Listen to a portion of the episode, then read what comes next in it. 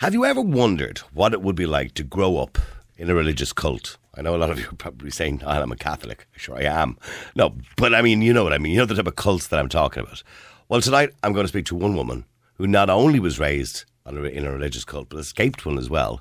And she's also, Daniella Young, is a former US Army captain and one of the first women to conduct deliberate ground combat operations with the Army's female, female engagement teams. She's currently at work on a memoir about her experience being raised in a religious cult, being excommunicated and serving in war.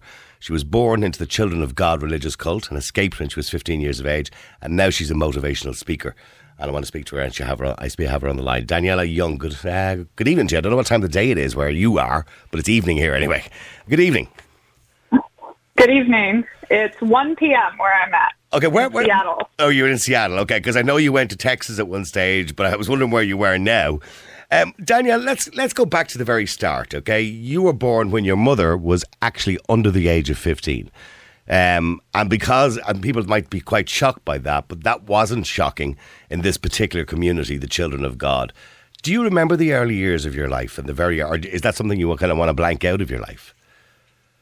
Um, no, I do remember the early years, um, and as you mentioned, you know, I'm writing it about it all now in a memoir. Um, I was born just after my mom turned 15, but so obviously, you know, she got pregnant when she was 14, and it was not that rare. I I am actually one of the few women from uh, the cult that I know that reached the age of like 19 or 20 without having a baby. And and to remind our um, listeners that the, the the the man who impregnated her was probably three or four decades older than her.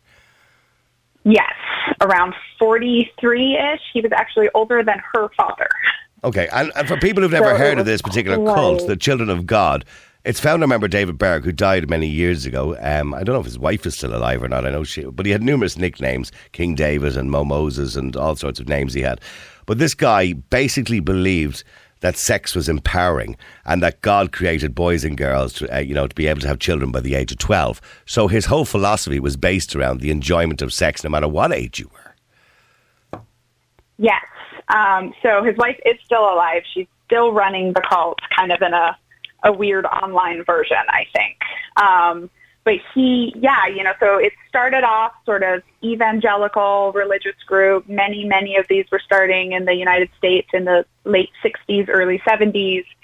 And, you know, looking at it now from the perspective of almost a business, I say, you know, I think his differentiator was the sex thing. Like that's how he was able to differentiate himself from all of these other new religious movements that were going on and his whole view was, you know, the devil hates sex, God loves it. And so the devil has infiltrated, you know, every other religion and made sex evil, but we know the right thing.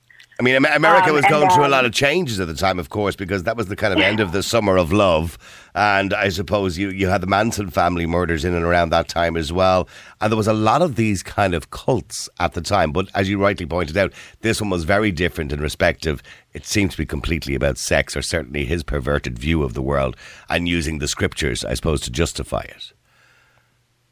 Right. And, you know, a lot of the, so I've spent probably 20 years now studying all these different cults and all these different groups. And a lot of it is, is very, very similar. It's just kind of different details, right? Like what scriptures they used and twisted and what, what theories they used, even in cases like Jim Jones, where it wasn't necessarily scripture. Mm-hmm. Um, and he studied all these cults and he loved it and he emulated it. And, right around the, the 70s when the Manson stuff was going on and sort of the world for cults was heating up in the United States, he received this revelation from God to go spread throughout the world and, you know, live in third world countries and change their names and, um, you know, spread God's word, which of course was also a great way to mm-hmm. sort of avoid the authorities and everything back home. And that's also right around the time when he started using religious prostitution, so using his female members to go and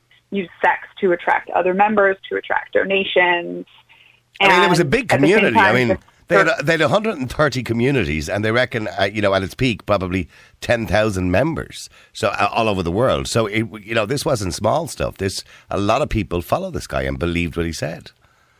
Yes, and I think the the assumption or the the best numbers is that there was almost a hundred thousand full time members like throughout the fifty years, um, including you know thousands and thousands of children like me and like my mother that were born into it I, grew I- up in it. I do want to get on, and I, I know we want to talk about, you know, you, you you talk about transitional periods, and I want to get onto that in a few minutes in relation to the army. But just to give, I suppose, listeners an idea of a typical day in a cult when you're probably about 10 year, 11 years of age, when you start to discover yourself. I mean, what was a typical day like? Would you be woke up in the morning? I know you all lived in sort of. I, I saw some of the photographs online of all these kind of bunk beds, um, and obviously sleeping with other children and other families all in one big room. But I mean, what was a typical Yes. day like? So it was very, very institutionalized. So yes, we'd be woken up at, you know, six or seven by someone shouting reveille and singing Bible verses and we'd have to get up and get dressed and we'd spend a few hours studying the Bible and studying the, you know, the written words of, you know, this man who was considered to be our prophet, um, who was David Berg, of course. Basically everything he said was recorded. Um, Something like 300,000 pages of of his words um, have been recorded. And we would then, you know, essentially be put to work. Like there was a lot of cleaning. There was a lot of, depending on what age you are, you were taking care of other children. When I was 11, I became the cook for this, you know, large commune and I spent my Mm. whole day cooking three meals a day for, you know, up to 50 people. Um, and when I was younger, like before the age of 10, we lived in giant, giant places with 150, 200 people. Yeah, we would have bunk beds that were three or four stacked on top of each other. And, you know, I saw, I only saw my parents for about one hour a day in the evenings. And where were your, And where would your parents be? Where would they be? Off at a church? So they or- would be working. Oh, okay. So my my mother was eventually married off to uh, another man much older than her, and he was a he was one of the main uh, cartoonists that would draw like um, Mhm. you know they had all kinds of literature for the cult, um, and he would illustrate all the children books. Um, so everybody knows who my my dad I, I did see one of the illustrations online, which was the Garden of Eden with Adam and Eve, and it was David Berg as God, and these two Yes. kids, what seemed to be kids, um, you know, which were meant to be Adam and Eve. Um, and I've, to earn money, to get food, you had to earn money, and I believe members basically were sent out to do street performances and beg, and he you would only get to keep ten percent of it, of anything you earned. Yes, and so I, we would do a lot of, you know, singing on the streets and begging for money. And I mean, we essentially got to keep none of it, like personally. Um, it would, you know, f- I think 14 or 20 something percent by the end was sent up to the leadership. And then, you know, we would use it to support ourselves and like a very small amount of it would go into Your some sorts of charity work, Yeah. which was usually the that was sort of the front of the group. Um, yes, and very you know all the the literature, like you said, it was all very sexual. It all put David Berg and his key leadership in the roles of God or the prophets, and also a lot of apocalyptic theory, right? So the you know the world was going to end any day, and this is why we didn't need to go to school, and you know so we spent our childhood playing playing hide and seek, but we were playing Heaven's Girl, and we were like God's chosen children hiding and waiting for the Antichrist and his forces to come, you know, take us and and Mhm. rape us and murder us and you know send us to heaven for, and, and for God. it, and if it doesn't bring back, and I don't want to bring back too many bad memories for you, Daniella, although I know you've spoken about it many times, and I watched one of your TED Talks as well. But if it, what would happen, and when would this kind of sexual activity happen, and how are children chosen by these adults? So now there's two pretty distinct time periods in the cult, and depending on who you ask, you will get a very different answer. So, like when my mother was growing up, it was open love. Everybody slept with everybody. The leaders would literally make a schedule, and you would go see on the schedule like who you were sleeping with that night. And essentially, from the age of 12, girls and boys were expected to be adults and to be, you Sexually know, like on a schedule, sleeping with other adults. Um, and of course, this was happening. You know, the whole theory was God is love and sex is love and God loves children. And so it was all very out in the open. um, after Berg died, so after the founder died, his wife sort of changed things and was like, we're getting a lot of bad publicity. A lot of this actually had to do with my mom getting pregnant from somebody so much older and them realizing how bad this looked to the outside world.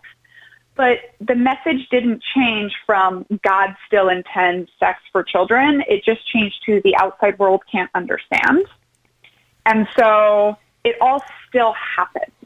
And so, but it was in a different way. You know, mm-hmm. when I was growing up, the abuse was much more, the outright sexual abuse was much more hidden. Right, okay. um, I think in my situation, it was much more violent because it was hidden. But there was no, you know, going to your parents to ask for help because your parents were part of the group. Well, they, were, know? they were brainwashed with the rest of the group, of course. Yeah.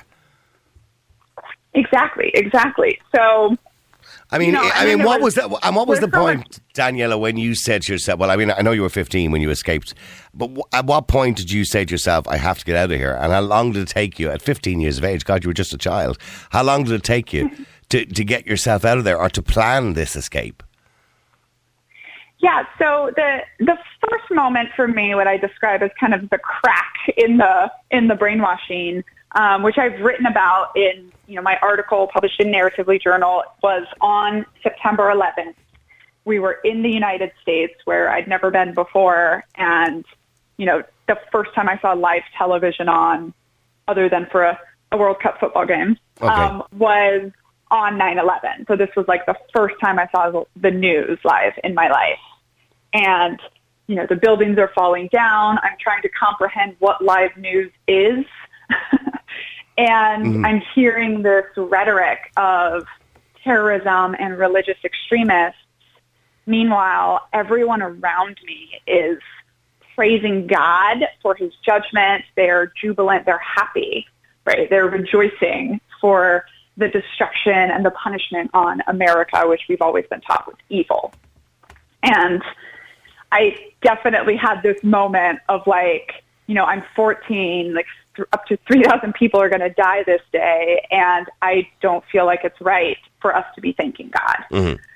So your common um, sense, was, your common sense was overtaking the brainwashing that had taken part for years. Yeah, you know, and I think it, you know, it's it's now as I look back on everything as a whole, and as I'm writing about it, it was, you know, it was chipping away throughout mm-hmm. my whole life.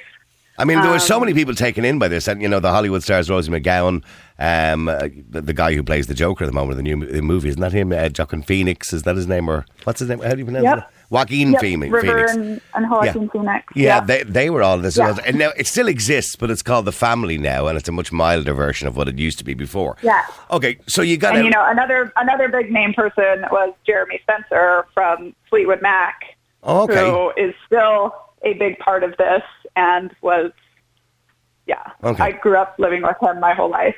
Right. Okay, that's very um, interesting. Okay, so you you, you moved so, away from this. You ended up in so Texas at that stage. Then you moved into Texas.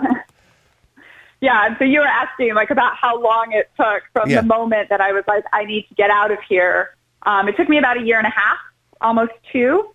Okay. Um, to sort of get uh, I don't know, I sort of mounted a campaign of rebellion until they basically didn't want me there anymore. And how do they react and to I, your rebellious behavior, by the way? How do they react to that? I mean, lots of lots of punishment, lots of different things. Um, you know, I was like I would refuse to we were living in Mexico at the time, would refuse to speak Spanish, would refuse to go out and do the performances, and I would be, you know, isolated So you were, you were essentially room, the spawn of Satan, but that's probably the way they looked at you. This one is the spawn of Satan. So uh, yes, exactly. I, Actually, the part two of my book is called "Children of Satan," oh, which is okay. all about when I okay. How dare you? Okay, so I mean, out of there Go on, um, yeah. And what I would say is like the year, at that time, the year that you were 15, so at that time you became an adult at 16. So the year that you were 15, you spent an entire year getting like extra indoctrinated into the cult. And so we would spend hours and hours, six to eight hours every day with an adult, like reading all of this, the secret sexual literature and all of the new revelations and an adult actually said to me, you know, Daniella, prepare yourself because you're going to have your own children soon. And I was like, oh no. and that was when I was like, all right, I need to break a big rule. I need to get kicked out of here. Like, I just need to be gone. Yeah, because this was all about reproduction. That's what this whole cult was about. So, in other words, once you hit 15, you've got to start having babies because we need to get more people into the cult. And that's how they recruited members, essentially, by having them born in the cult.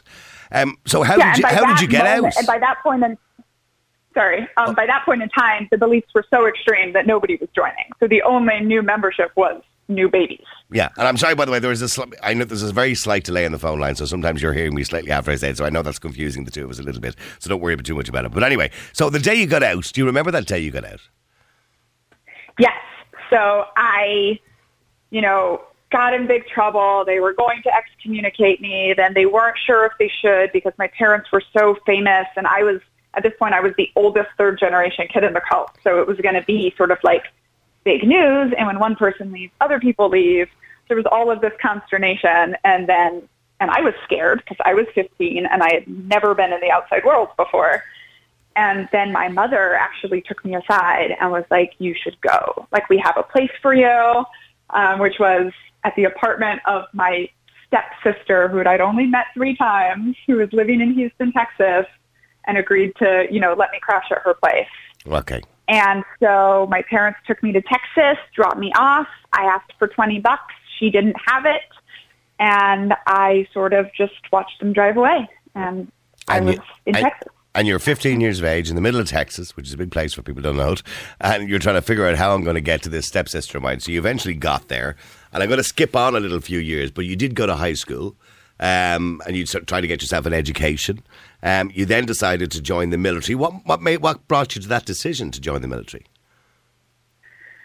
You know, so I did I did high school and I did college, and then after college, you know, at the time or university, um, at the time I was like, gosh, I'm so lucky to, you know, have been an American citizen. I was able to come here. I was able to get myself an education. I should do something to give something back. Now, when I look at it, I see it as, you know, I went from one institution that was the cult to a Another university and I had, I don't think I had any idea still how to function in the outside world. I had a degree in English. I was graduating in the middle, middle of the biggest financial crisis. And I found out about this program where I could sign three years of my life over to the army. They would make me an officer. I would get training. I would make, you know, more money than the average college graduate. And I would probably get to go to war. And and you, and you did do all that as well. And I'm going to come to that in a second. And I did. But, yeah. but the point is, and I, I, when I was listening to your TED talk, I was thinking about this as well, about you're talking about lost, being lost in transition all through our lives, we were technically part of cults, if you want to call it that, because we're indoctrinated into groups everywhere we move, be it in school, uh, be it with our parents and families, which is like a little mini cult because we all have the same morals, I suppose, or we're all thought to have the same morals. Then we move to a school where they teach us another set of morals, another set of rules. Then we go from there to college, another set of rules. Then we go to a job, which is another set of rules. So we got, we're constantly moving into different peer groups, aren't we? Yes. And that's you know, exactly what my TED Talk is about is, look, my story sounds very extreme and I've been through these very big transitions, but exactly like you said, like we all go through that and we all are, you know, people can look at my life and say, oh, you were brainwashed and that is true, but we are all socialized to believe of course we are. We're socially we're conditioned. By. Absolutely, we're socially conditioned. Maybe not to the extent, obviously, you were and religious extremists, but we are all socially conditioned to some extent. So, getting to the army anyway, you you were the first woman to conduct deliberate ground combat operations with the army's female engagement teams. But I, when I was listening to TED Talk, there was one part that, that really got me, and that was you were in Afghanistan and you were up on a watch post, and you decided at that point you didn't want to live anymore. And your big decision on that particular night was how, and because you said there was no lights, and you described it really well. All you could see was the stars in the sky. There was no lights. There was no, there didn't seem to be electricity, obviously, or there was no no city lights. And your decision that night was, how do I kill myself? Um, do I do it with a gun? do I jump off the post? What do I do? So, what brought you to that point? Yes. So, you know, I ultimately lack of connection. Um, and I think most suicidal ideology comes from just feeling so lonely and like it's never going to get better. And I struggled with that for about 10 years from leaving the cult. And, you know, with cults, it's so drastic because there is this very, very strong sense of community. Um, supposedly that's true in the military also. It's a lot less true for females and then definitely for female, like female officers are very, very isolated. Mm-hmm. So I was, you know, Is there a bit of resentment? Is there some resentment of female female officers? I, I know that's starting to change, but obviously it is still predominantly male. So would there be uh, some resentment of female officers? I don't I don't think it's so much resentment as people just don't realize how isolated women are when you're when you're deployed overseas or when you're in the military. You know, as as officers, like you are only allowed to socialize with other officers. And at that point in time, it was about 11% women. And so I, you know, literally could not have a friend because if I socialized with other men, it was looked at as bad for my career and for theirs. But if I socialized with other women, there just weren't any. Okay. Um, and, you know, there was a whole lot of, it was a very, uh, you know, dangerous environment for women overseas. There's been a lot of news, at least in the U.S., about this, you know, and the basically soldier on soldier rape is really, really bad in Afghanistan. And so, you know, I was at a point where I had experienced sexual assault in the military, not to mention, of course, in my childhood. I had just lost so that uh, members of my patrol team, so that uh, experiment that we were doing, putting women into combat, like I had had my whole team killed one day and had just lost some very good friends, brothers. And I just was so tired of about, you know, 10 years at this point of trying to relate to people and never I- I- I get a sense- I fit in. I get a sense that you know, even in the cult, uh, and maybe ne- then again in the military, was there a sense that you felt maybe you were being kind of a pawn or you were being used? Because you mentioned there the word, used the word experiment. Uh, was there a set? Maybe I'm just getting the wrong sense of that. But you, was there a sense that you felt like you were just some sort of little pawn in a game being used in these what cults, I suppose, or communities? Yeah, you know, for for me, the experience of institutionalization was very, very strong in the military, just like in the cults. And I think that I experienced it sort of more intensely and was much, I'm much less willing after doing all of the work to unbrainwash myself. I'm mm-hmm. much less willing to just swallow anything hook, line, and sinker, whether that is patriotism, whether that is, you know, we hate these people, whatever it is. And so I was very, very questioning.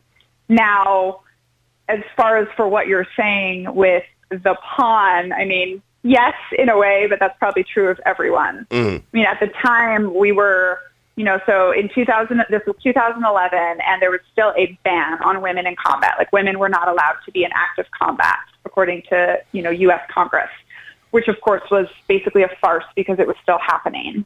Mm. And so they started this kind of secret experiment of putting together these teams of women. So our group was like 40 women that basically got no training. We just volunteered. They sent us out to all these different special operations units and we just started going out with them.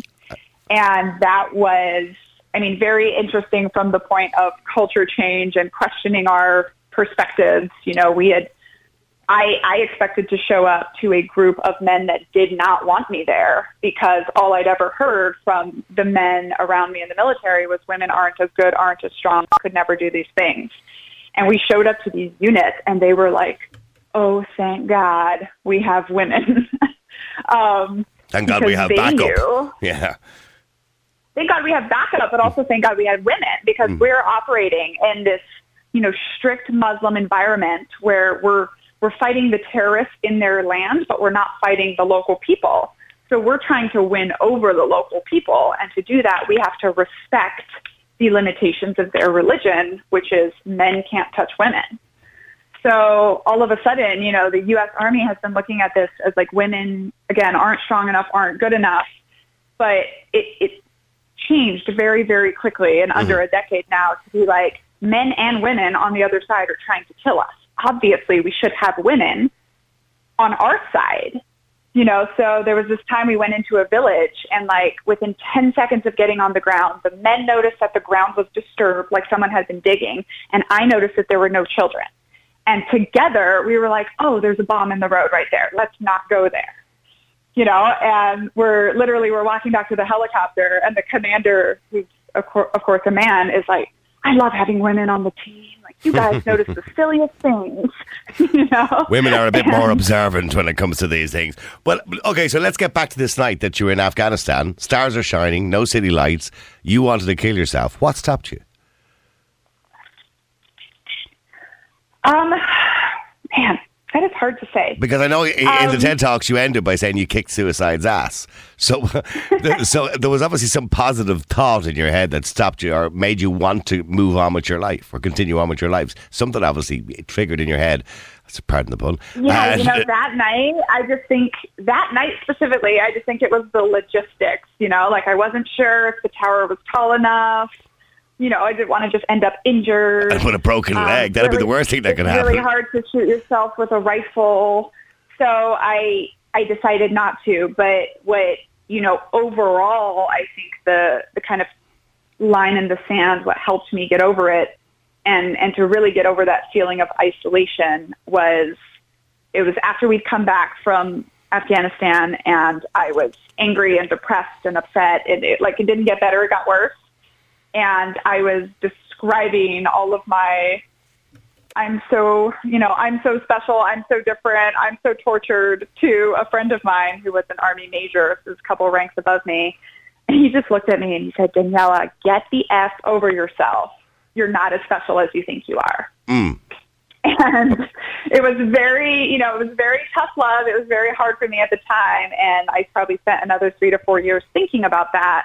But, you know, now I can say that I have been sort of giving myself permission to be depressed and to be isolated because I grew up in a cult. Of course, no one can understand me. Because I've experienced so much trauma in my life, of course, I'm depressed. I sort of compare it to like teenagers And these do you- days, how do they you think still no, have- they think no one can understand them. all these years later now, and I and I know, look, you've been incredibly successful now. You know, you're a founder of the CEO uh, and CEO of uh, Task Force Art. You're a motivational speaker. You're wife. You're a mum. Um, and look, you've everything behind you now. But I mean, do you? Does it still have a profound effect on your life now? Do you? Would you have mental health problems now, or you know, do you have problems now? Or you still suffer from depression? So I I definitely don't think I suffer from depression. I still go to counseling. I probably always will. Um, I'm a lot of what I'm doing now, which is writing this, you know, one one memoir called Cultured, which is all about you know how human beings operate in groups through the stories of my life.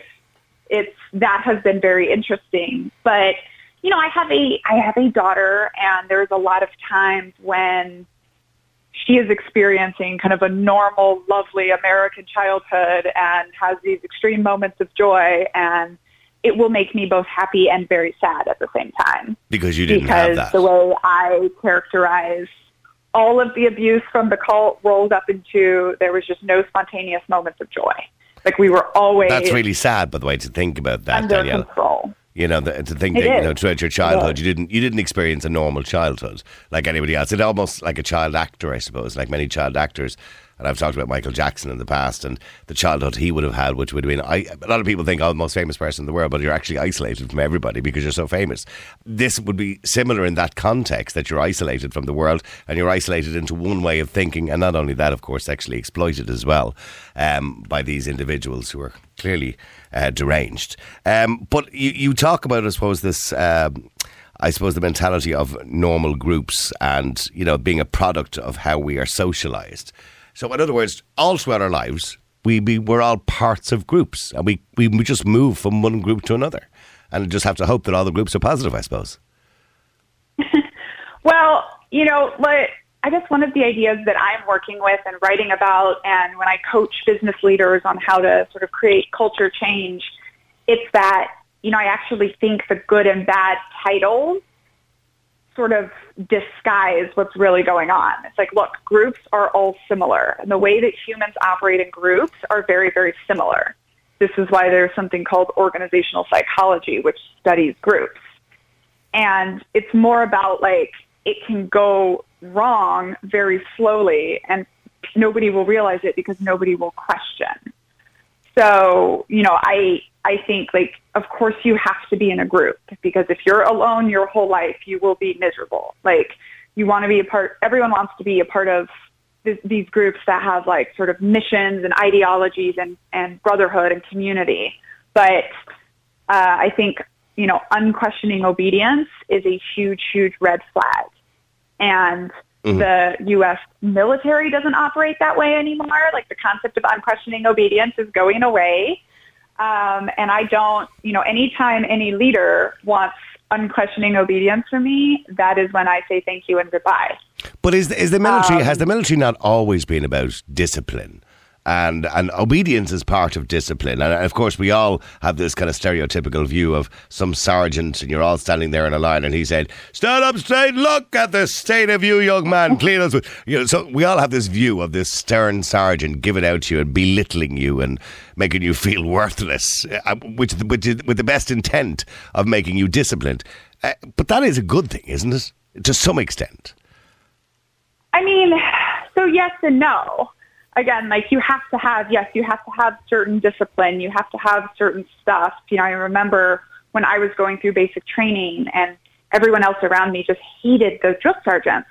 But I could look at them and be like, oh, they're programming us right now. Like what they are doing is taking us from being an unorganized group of civilians and make us into a single unit that can operate together. Yeah, well, they want, so, they want to take out the sensitivity because the last thing they want you to do is run up a battlefield and get scared. So they want to take out the sensitivity and the emotion out of everything, and that's that's the whole principle behind that, isn't it? I suppose that you right. wouldn't you wouldn't have that but in the workplace. A, you know, there's a a lot of change going on in the military now, and a lot of people will you know, that aren't in favor will refer to it as, oh, it's the new sensitive, touchy-feely army. but it's more about how you describe. It's like, well, when we are just doing things by rote muscle memory and discipline, like we're not taking into account all of the different perspectives, all of the different things people bring, you know, and turns out uh, from 250 years of military history in the United States, now we are learning that just ordering and unquestioning obedience is not the best way to conduct operations.